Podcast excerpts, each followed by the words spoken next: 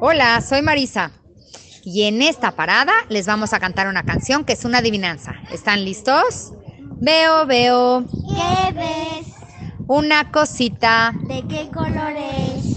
Es roja. ¿Qué será? ¿Qué será? ¿Qué será? ¿Ya lo viste?